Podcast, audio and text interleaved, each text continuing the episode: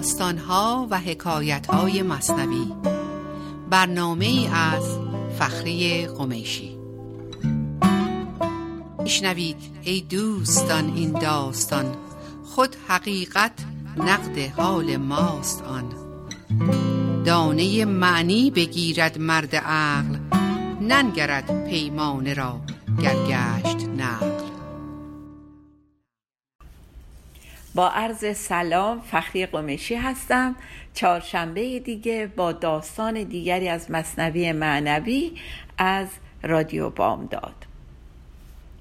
داستانی که برای امروز براتون در نظر گرفتم باز هم یکی از داستانهای بسیار مشهور داستان رومیان و چینیان از دفتر اول بیت 34 67 گفتن که در بارگاه پادشاهی چند نفر رومی و چند نفر چینی حضور داشتند سخن از نقاشی پیش اومده بود و چینیا گفتن که ما در نقاشی نظیر نداریم و رومیا هم ادعا کردند که شکوه و جلال نقاشی رومیا رو هیچ ملتی نداره. بحث ادامه پیدا کرد تا پادشاه گفت خب کاری نداره هر دو گروه رو امتحان می‌کنیم چینیان گفتند ما نقاشتر رومیان گفتند ما را کر و فر. گفت سلطان امتحان خواهم در این که از شماها کیست در دعوی گزین؟ پادشاه گفت خیلی خوب امتحانتون می‌کنم. ببینم کدومتون حرفتون درسته.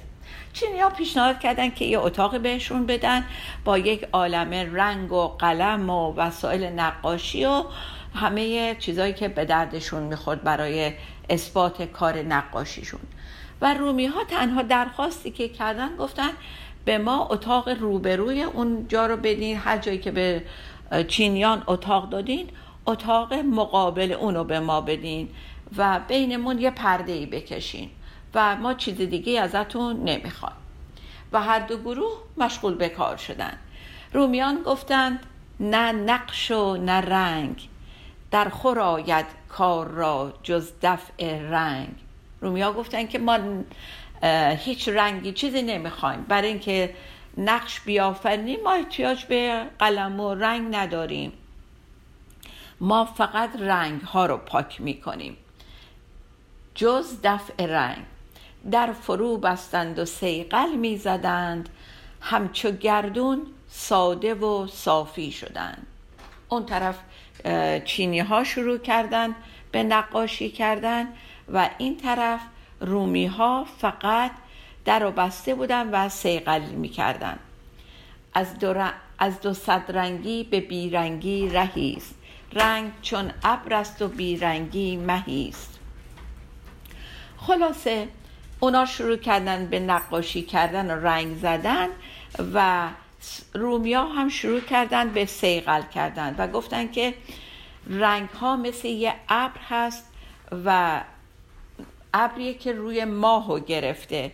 پس بایستی ابر از روی ماه کنار بره تا نور ماه متجلی بشه. خلاصه چند روز این کار رو ادامه دادن و بعد از اینکه چینی ها کارشون تموم شد با تبل زدن و فریاد شادی و رقص و پایکوبی اعلان کردن که کارشون رو انجام دادن و به این ترتیب شاه خبر کردن که ما آماده ایم که شما تشریف بیارین و کار ما رو ببینین. شه در آمد دید آنجا نقش ها می رو بود آن عقل را وقت لقا. وقتی شاه آمد و کار چینیا رو دید اینقدر زیبایی بود در اون کار و رنگ ها و نقش ها واقعا زیبا و قابل تحسین بود که به قول خودمون که هوش از سر آدمیزاد می‌رفت. می‌گفت میگه که میرو بود آن عقل را وقت لقا. وقتی که می‌رسیدی به اون عقل از سر آدم در لحظه رسیدن به شاهکار اونها میپرید. و بسیار مورد تحسین قرار داد. پادشاه چینی ها رو و قرار شد که حالا بره و کار رومی ها رو ببینه. و گفتیم که رومیا درخواست کرده بودن که فقط یه پرده بین ما باشه. ما چیز زیادی نمی‌خوایم و اتاق مقابل چینی ها رو درخواست کرده بودن. وقتی که شاه آمد و خواست وارد قسمت رومی ها بشه رومیا پرده را که بین خودشون بود به کنار زدن. بعد از آن آمد به سوی رومیان پرده را برداشت رومی از میان. می‌خوام توجهتون رو به این مصرع دوم جلب کنم که میگه رومی ها تبل و دهل نزدن. هلهله شادی نکردن. بوق و کرنا را ننداختن که بیاین ببینین ما چی کار کردیم. یواشی فقط پرده رو از وسط برداشتن. از وسط چی؟ از بین خودشون و شاه. شاه حالا پشت پرده است. رومیا کار کردن؟ پرده رو از بین خودشون و شاه کنار زدن. یادتونم هست که هر دفعه میگیم که شاه نماد حضور حق تعالی در داستانهای مولانا. پس رومیا چیکار کردن؟ پرده ای که بین خودشون و خدا بود در واقع کنار زدن. عکس آن تصویر و آن کردارها زد بر این صافی شده دیوارها. میگه حالا چه اتفاقی افتاد؟ حالا عکس تمام اون نقاشی هایی که چینی ها کشیده بودن اون رنگ ها اون تصویرهایی که کشیده بودن چی شد؟ افتاد روی این آینه روبرو. این دیوارا دیگه حکم آینه رو پیدا کرده بودن. از بس صافی و سیقل شده بودن. و باز اینم که می‌دونین توجه دارین که در قدیم قبل از اینکه بشر موفق بشه آینه درست بکنه به کمک جیوه از فلزات سیقلی شده به عنوان آینه استفاده می‌کرد. فلزها رو میساییدن اینقدر سیقل می‌دادن که شفاف می‌شد و تو می‌تونستی عکس خودت رو توش ببینی. بعد الان داره همینو میگه که عکس آن تصویر و آن کردارها زد بر این صافی شده دیوارها. این دیوارها انقدر صاف شده بودن که مثل آینه شده بودن و حتی چندین برابر زیباتر اون عکس ها رو نشون دادن جلوه دادن. چرا زیباتر از اصلش به نظر می اومد چون اون تابش اون نور سیقلی هم اضافه شد. به این عکس ها این عکس ها رنگ بودن ولی پشتشون نوری نبود. حالا که افتادن روی این سطح نورانی و سیقلی شده چون در درجه اول اون دیوار سیقلی شده نور محیط رو منتشر می‌کرد و منتقل می‌کرد. در نتیجه حالا این عکس ها علاوه بر زیبایی خودشون یک نوری هم پشتشون بود که زیباییشون رو چند بار زیباتر نشون می‌داد. و مطمئنا دیگه تا اینجا متوجه مقصود مولانا شدیم هممون که می‌خواد چی بگه؟ می‌خواد بگه که مردم دو دسته هستن یه عده اونایی که دائم مشغول رنگ زدنن مشغول اضافه کردن رنگ روی رنگ و برای زندگی معمولی ما این رنگ ها چی هستن؟ این نمی‌دونم منتشر کردن منیت هامون این منم این پستمه این علممه این پولمه این همانیدگی شده هامونه. چقدر ازمون عادت داریم که امتیازات بچه هامون رو به خودمون وصل کنیم. وقتی می‌خوایم خودمون رو معرفی کنیم این خیلی پیش اومده. حتما دقت کردین. که یه جایی یه کسی ازش می‌پرسن ببخشین اسم شما میگه من دکتر فلانیم من مهندس فلانیم یا من مادر آقای دکتر یا مادر آقای مهندس کی هستم. یک پست و مقامی از فرزندش که به خودش وصل کرده نشون میده. خب فکر کنم برای قسمت اول بس بقیهش بسیار بسیار زیباست از بیان اشعاری که مولانا در این راه گفته. با ما باشید تا لحظاتی دیگر. ما را به جز خیالت فکری دیگر نباشد. ما را به جز خیالت فکری دیگر نباشد. در هیچ سرخیالی نباشد در هیچ سرخیالی زین خوبتر نباشد.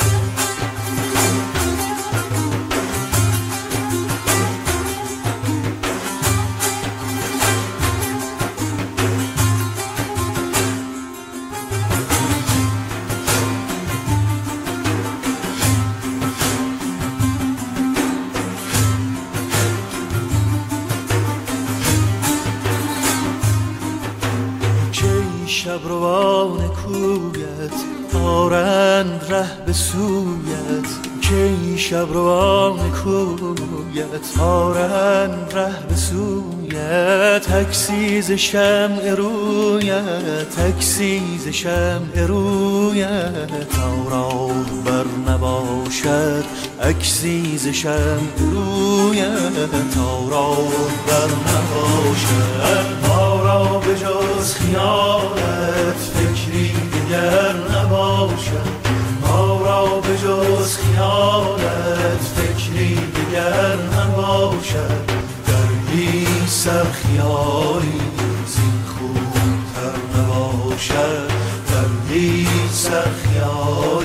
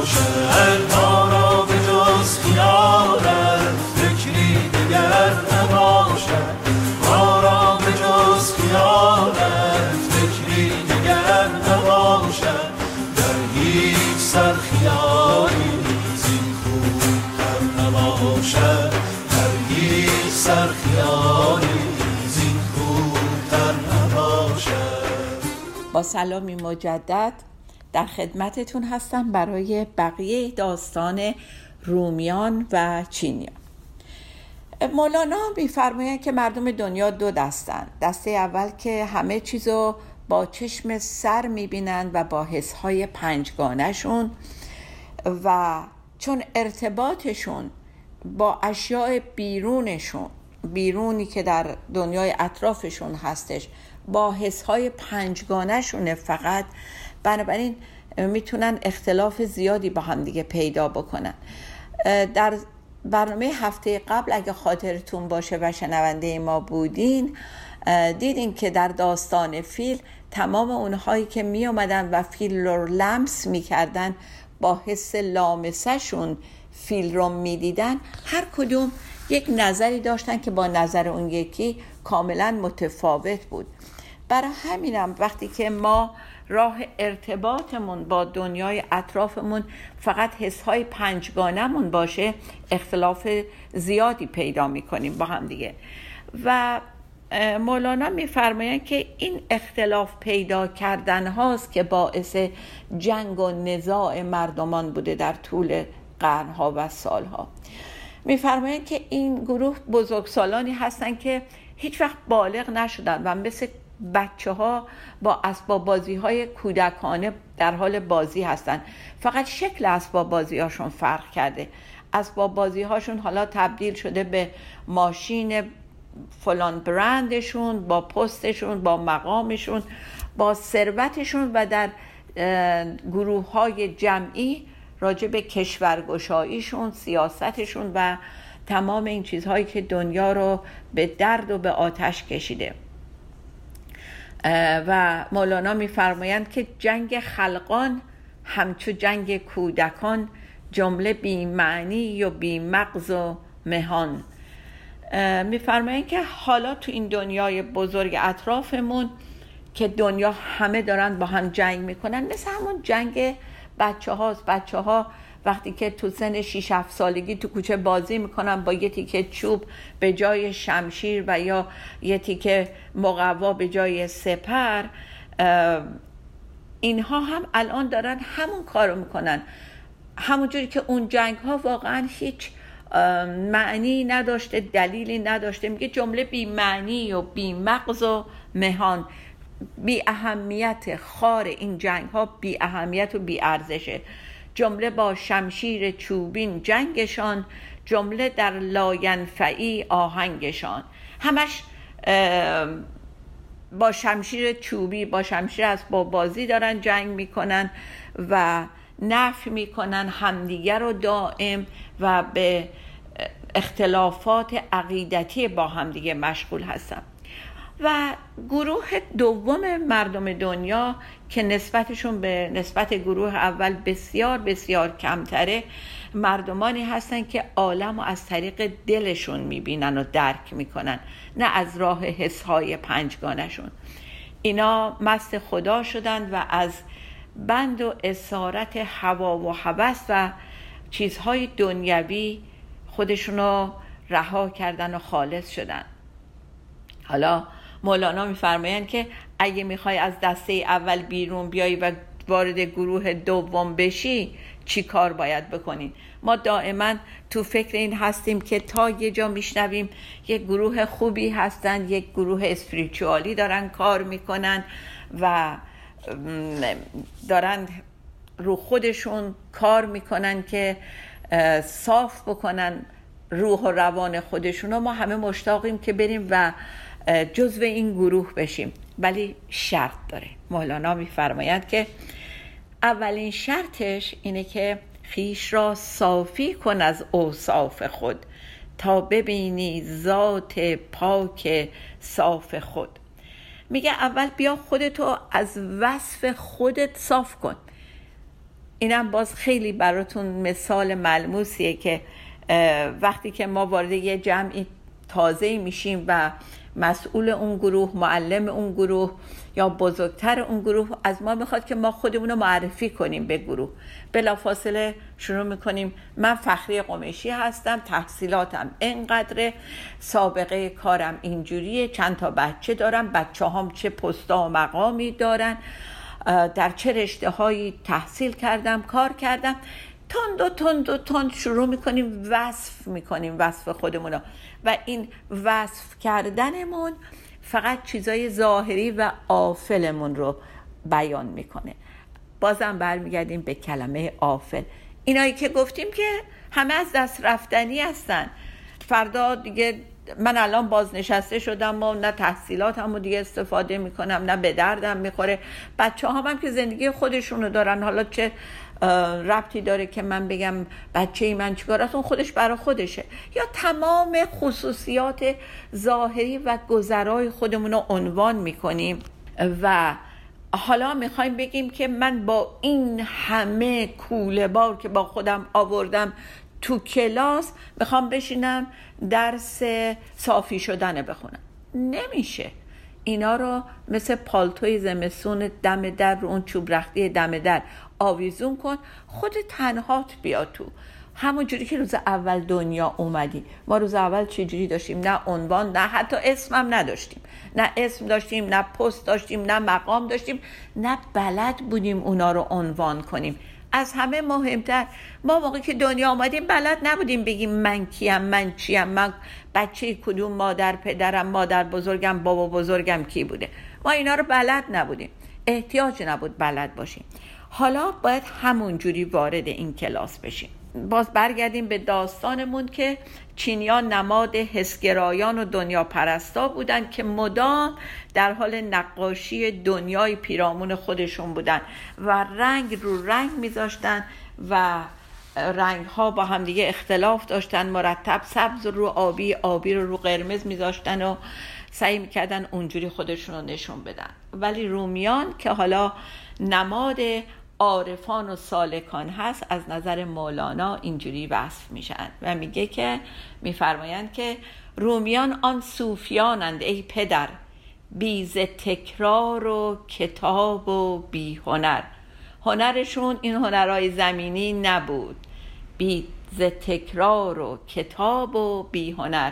لیک صیقل کرده اند آن سینه ها پاک از آز و حرص و بخل و کینه ها. میگه هنرشون تو کتابشون و نقاشی و نمی‌دونم این چیزا نبود. هنرشون سیقل زدن بود. کجا رو سیقل زده بودن؟ سینه هاشونو.